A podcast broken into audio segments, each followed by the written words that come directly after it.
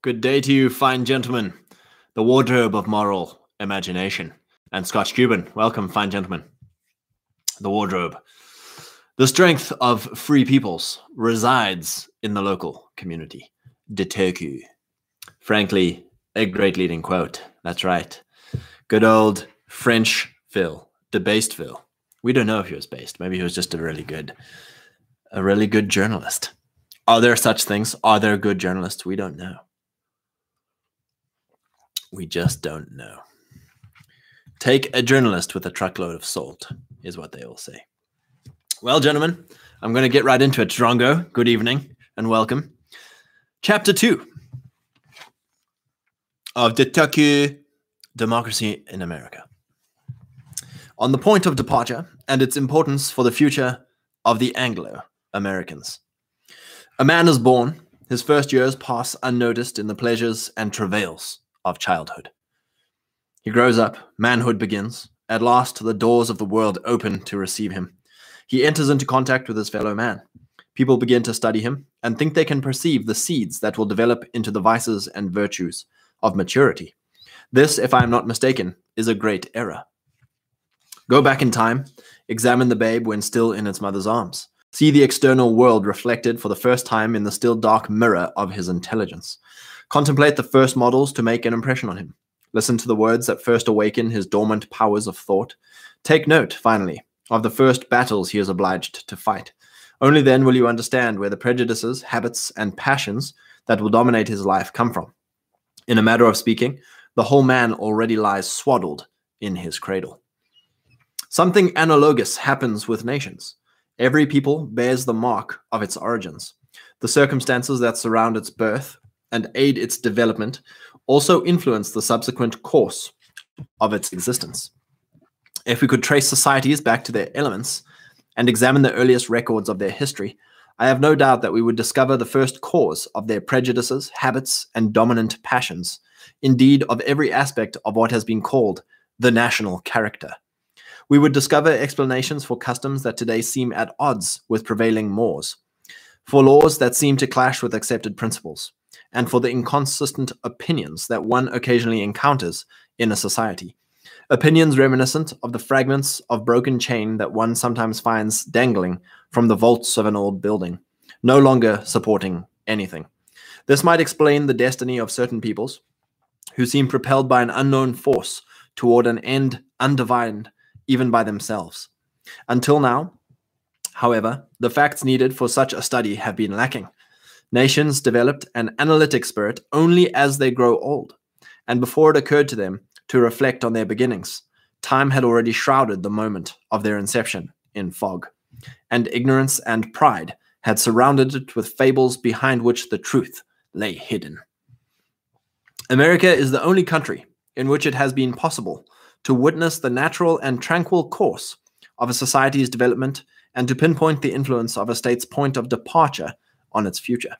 By the time the peoples of Europe landed on the shores of the New World, the traits of their national characters were already fully formed. Each of them had a distinct physiognomy.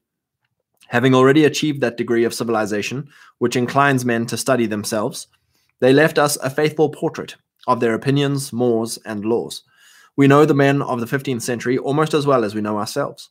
America, therefore, exposes to the light of day what the ignorance and barbarity of the earliest times conceal. Close enough to the time when the societies of America were founded to be acquainted in detail with their elements, yet far enough away to form a judgment of what those seeds have produced. We seem destined to see further into human events than our predecessors did. Providence has placed within our reach a torch our fathers lacked a torch that allows us, when examining the destiny of nations, to make out first causes that the obscurity of the past hid from our forebears.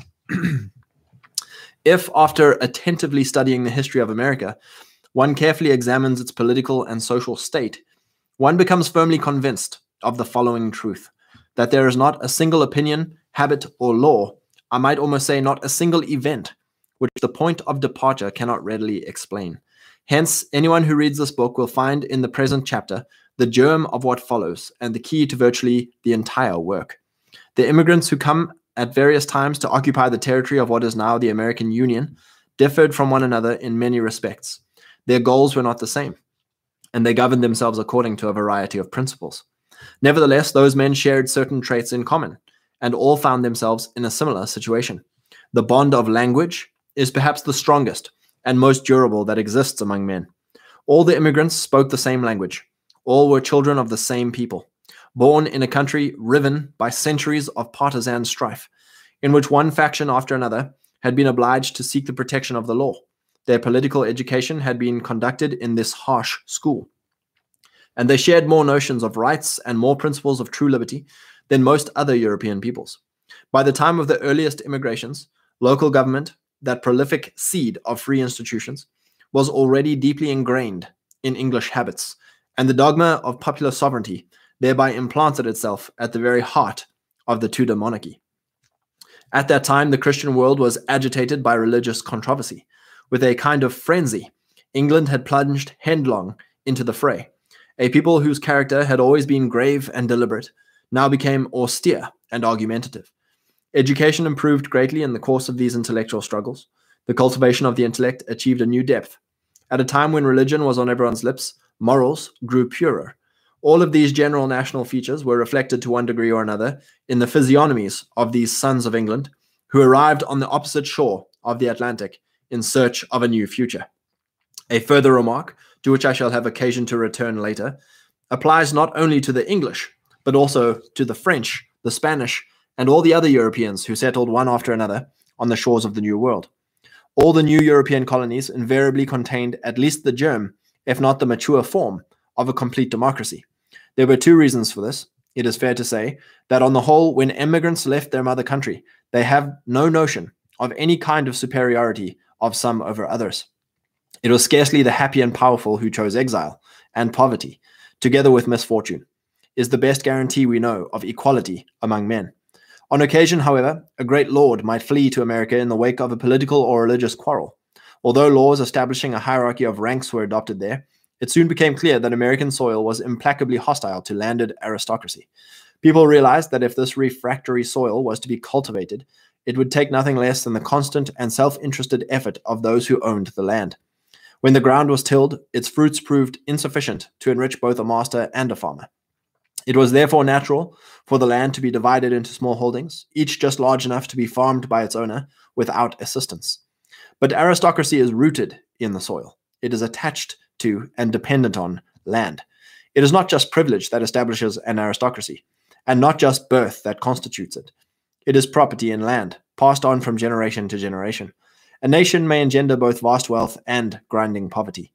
But if that wealth is not territorial, one finds only rich or poor among its people, not aristocrats in the true sense of the word. Hence, there was a marked, marked family resemblance among the various English colonies at their inception. From the first, all seemed destined to encourage the growth of liberty, not the aristocratic liberty of the mother country, but bourgeois and democratic liberty, of which history as yet offered no fully developed model. Such was the general complexion of things, but we must also pay careful attention to any number of distinct variations.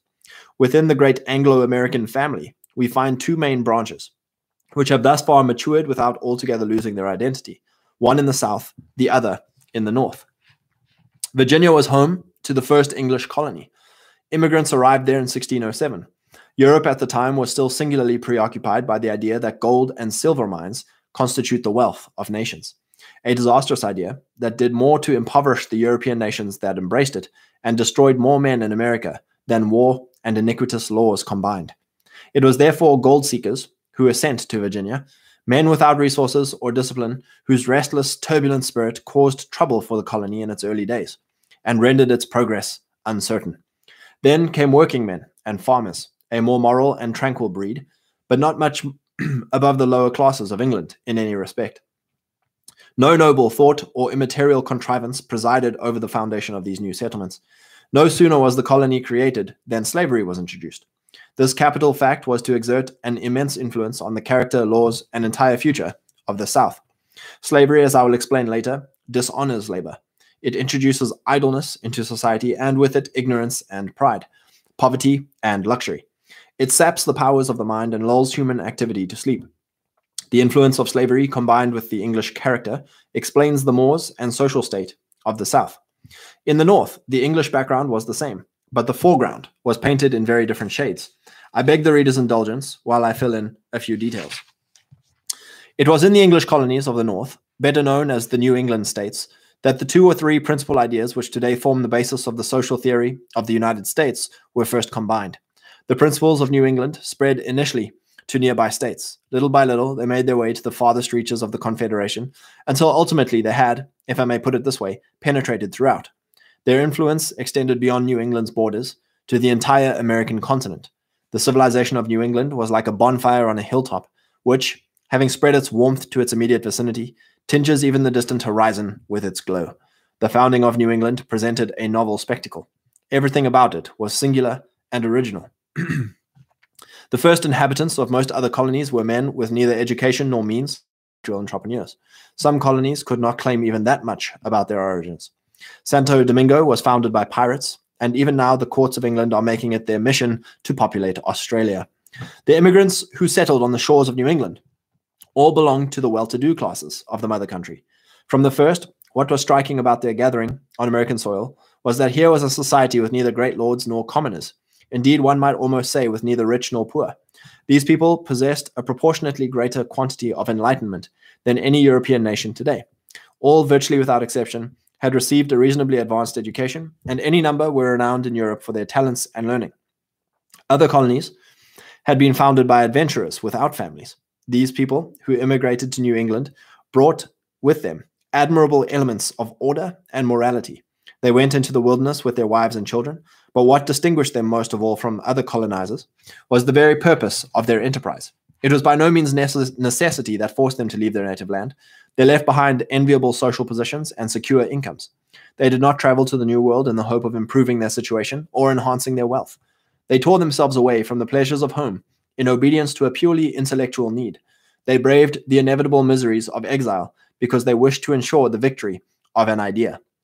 These immigrants, or as they so aptly styled themselves, pilgrims, belonged to that English sect whose austere principles had earned it the name Puritan. Puritanism was not just a religious doctrine. In several uh, respects, it coincided with the most absolute democratic and republican theories. It was this aspect of Puritanism that had aroused its most dangerous adversaries against it.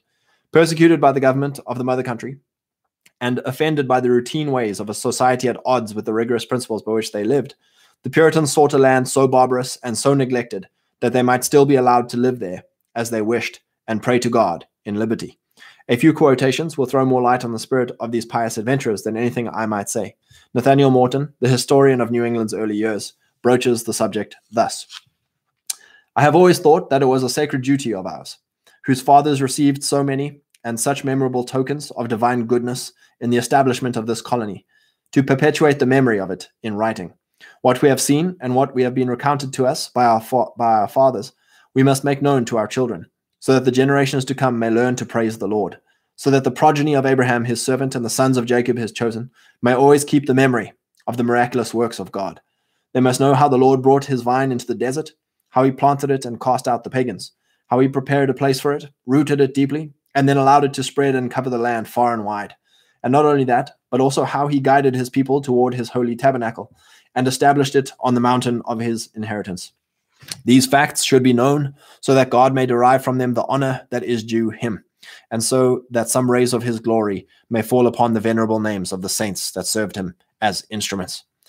No reader of this opening passage can fail to be moved, in spite of himself, by its solemn religious feeling. It breathes the air of antiquity and is redolent of a kind of biblical fragrance.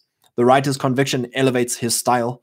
One begins to see with his eyes not a small band of adventurers gone to seek their fortune across the sea, but the seed of a great people set down in a promised land by the hand of God. And we shall pause it there. Who dares wins? Welcome, fine sir. I need a flat cap to complete the look. I really do. Should bring my peak cap back into the things. Andrew Quinn, welcome, fine sir. Copper Star, greetings to you, King, Kang, Fed, and the woman I know who is hiding somewhere. John Null, good afternoon. De Tocqueville was an aristocrat, very much, not a journo. Well, praise God, he'll he'll pass, he'll pass. We won't burn the book. Scott Cuban, this should be required reading for the kiddies. Fianor, good evening, fine sir. Uh, Copper Star, I refuse the Saxon lie that America was founded by the English. Gaelic Brotherhood has spoken. well, you know, we uh, we have to have some Saxon supremacy here and there. You know, the Gaelics they will go hide in a swamp, uh, come out every now and then and blow a flute or a horn or some such. Uh, you are allowed to do so, and you may carry on. Sean Thomas, welcome, fine sir, and praise God from whom all blessings flow. John Noel, pretty based quote. They were carried by a conviction that God was with them. Yeah. So I just really wanted to kind of riff off of of this little uh, part in the chapter from de Tocqueville on a a peculiar people who believe, you know, I when you talk about a neo-Amish vibe or a Jewish vibe or or a, a Mormon vibe, all of them are religiously they are religious they are spiritually and ethnically intertwined. You know so yesterday we spoke about blood and soil. So ethnic and geographically ethnically and geographically intertwined. And what we just read now is spiritually and ethnically intertwined. You know so a people cannot exist without a spiritual thread. You know and that is why liberalism has taken on a religious nature it you know what defines global homo what defines uh, the West today is a people intertwined uh, with a religious belief in liberalism. However, there is no there is no singular people and there is no singular place. It's it's this it's this humanism this this humanism that all people um, are are interchangeable and that all places are the same. All places, you know, no place is special. No place is peculiar. No people are special. No, no people are peculiar. And that is the great unraveling of liberalism. That is the great downfall of liberalism is that it has no people and it has no place. It only exploits and abuses people. It only exploits and abuses place.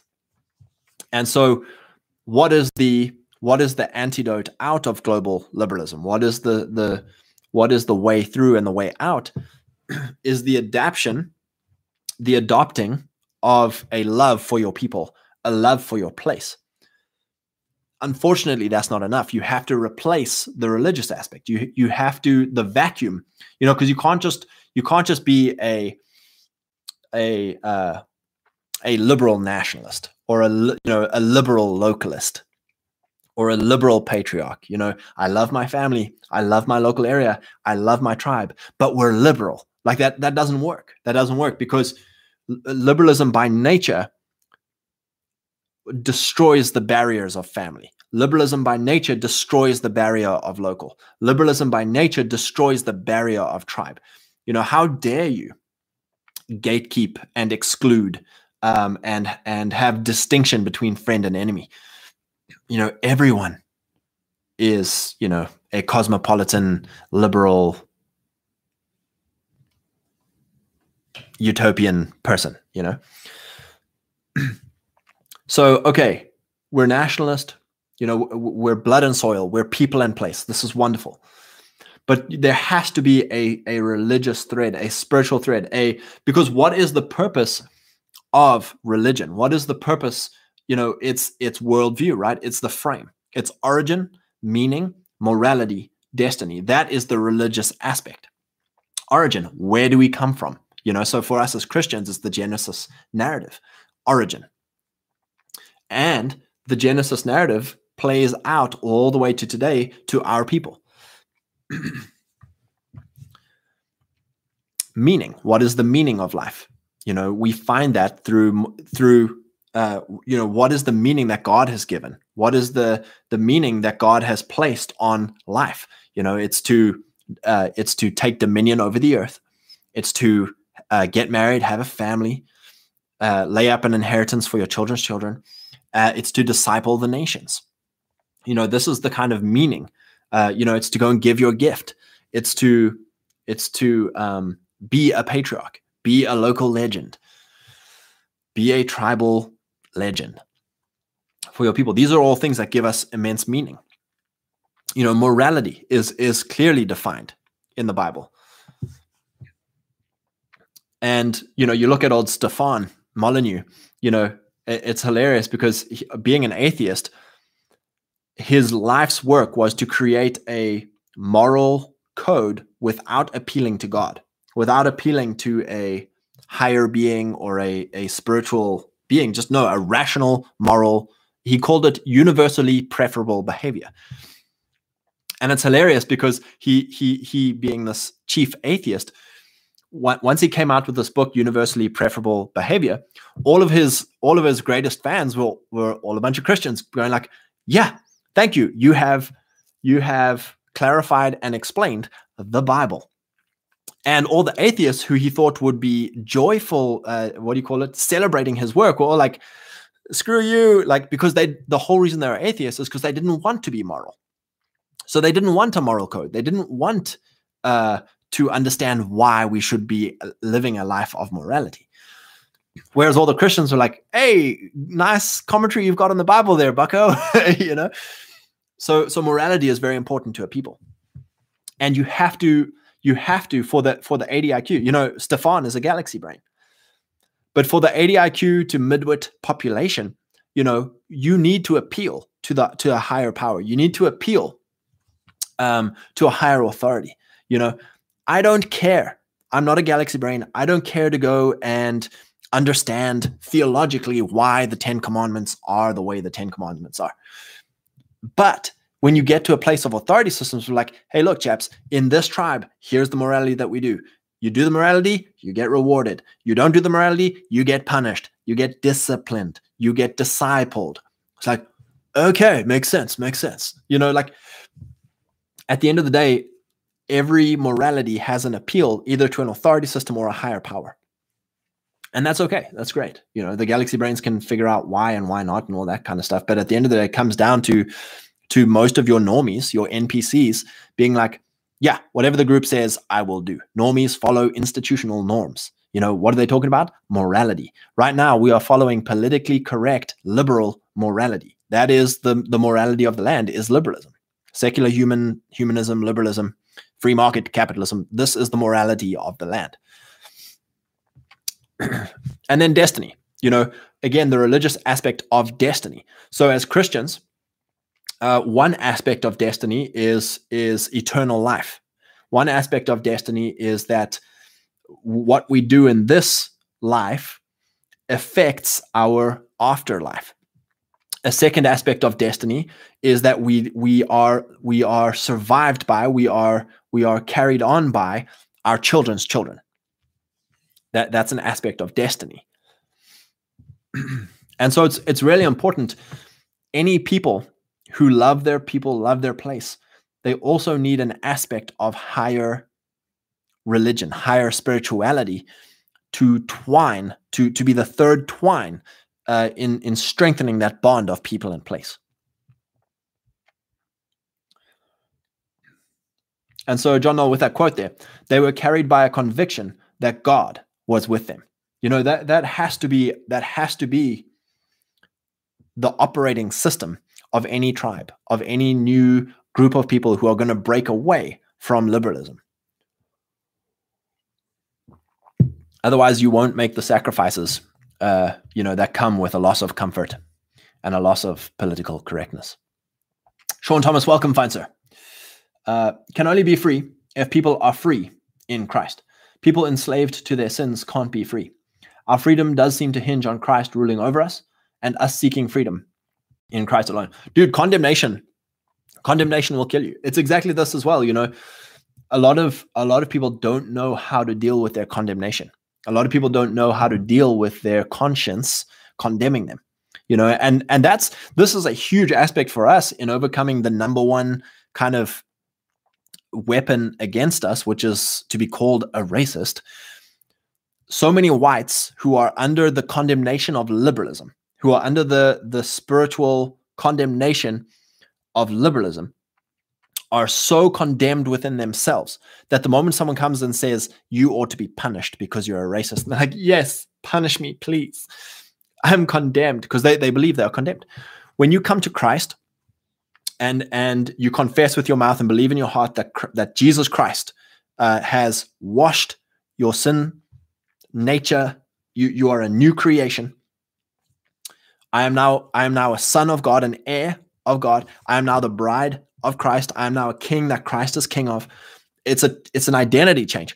And no longer am I living condemned. No longer am I living expecting to be punished. In fact, I live expecting to be blessed. I am blessed because of Christ's righteousness. And so that's how I live. I live blessed. Deuteronomy 28 is now applicable to my people. The, the, a huge part of it. You know, so much, so much of my kind of disappointment at the at the popular church, at the popular, you know, ministry domain, you know, it leads you to thinking like, ah, like it would probably be better off without the church, or we'd probably be better off like not appealing to Christianity.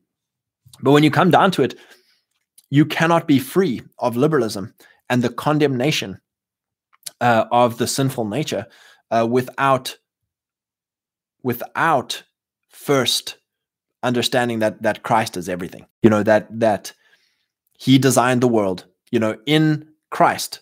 Uh, I'm trying to think. It's probably in Corinthians or whatever that that scripture. Uh, in Him and through Him were all things made. You know, it's literally this this understanding of like the great Creator. We are the agents of the great Creator. We are the kings that Christ is King of. It, it brings sense. It brings order to your life and it cleans your conscience. It cleans everything up of like you know there is no more roadblock uh, when when liberals come against you with condemnation and punishment. It's like sorry fellas i'm i'm super clean. I'm super free. Who dares wins? Liberalism is moral syphilis jonathan bowden. Best. If only uh, if only it killed people it's at quite a quicker quicker rate. Who knows? Copper Star, Fianor, I'm sure you have. I get on, say, some borderline Fed post, then the wife reminds me to go outside and do something productive. Many such cases. Drongo, I couldn't help noticing race plus morale was translated as nobler breed. Classic modern translator trying to avoid the R word. Bunch of retards. Oh, the other R word. Copper Star, uh, you make trouble for the tribe you get D discipled. Sean, Colossians 1 is what I think you are referring to. Thank you.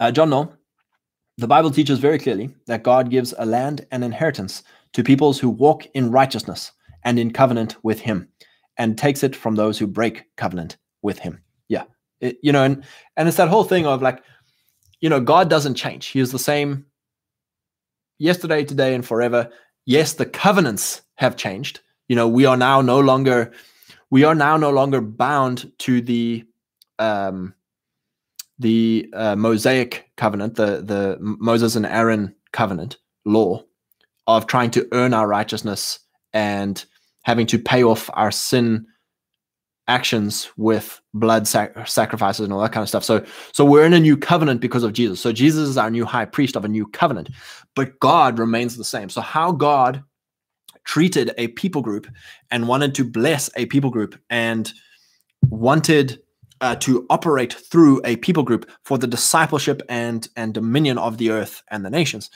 God is the same God you know and that's why you can take deuteronomy 28 and apply it to your people group. You know if our people group understands that it is blessed and understands that to obey god you will be blessed and these blessings will overtake you and there will be there will be an inheritance and a land uh, and you know it's exactly that. When you read uh, there's another great uh, history book called the light and the glory but it's all about these these pilgrims and puritans and just the the absolutely absurd blessings uh, that followed them uh, throughout their their colonization of the new the new land, the new the promised land.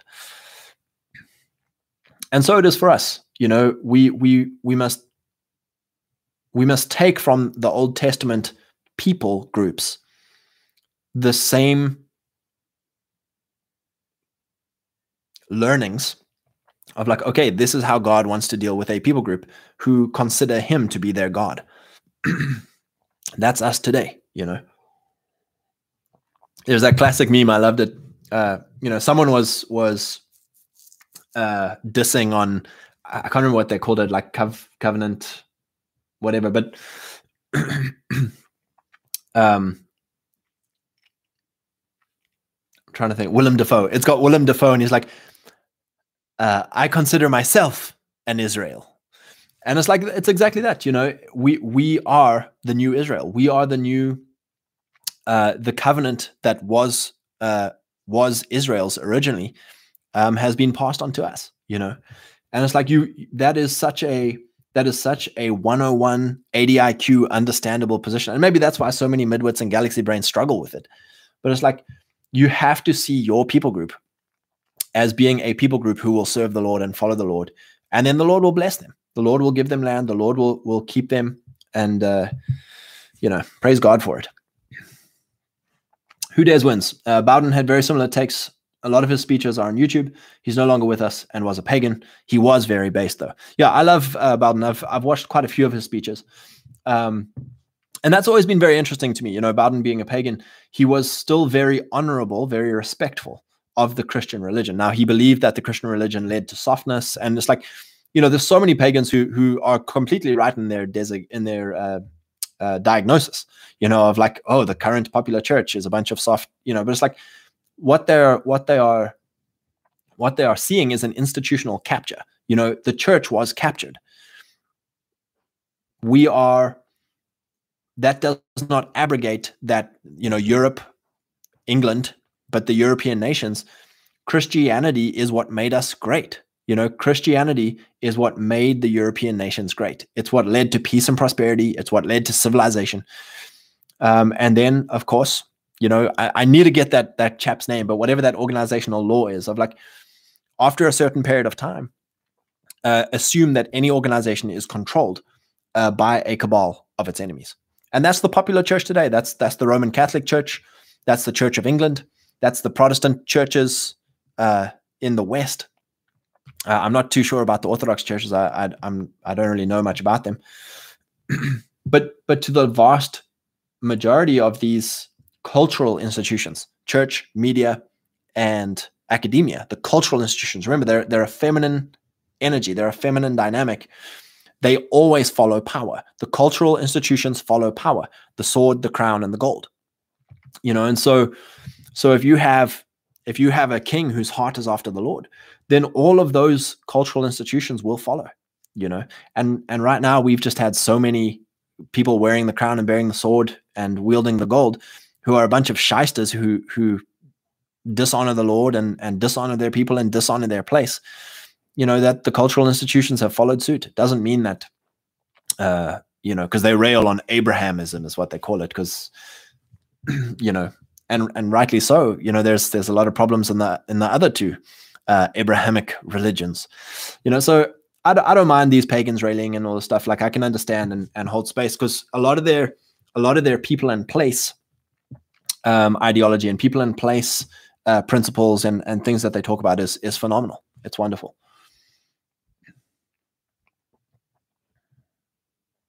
Thank you, Who Dares Wins. Conquest's law.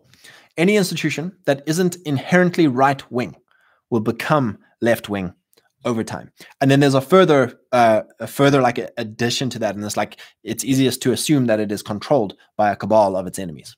Phenomenal, frankly. Well, gentlemen, I'm sorry to uh, cut it so short today, but I I have a uh, a bulk food drop off to attend. Uh, we're going to go and get our uh, Azure pickup, so we will be restocking our pantry, and um, we'll be back to regular programming tomorrow. But this has been a uh, a fun little chat. Uh, we shall continue it. Um, I'm really enjoying just you know just hitting into the uh, uh, the blood and soil and gold, um, and really just you know getting to this thing of I think there's so much.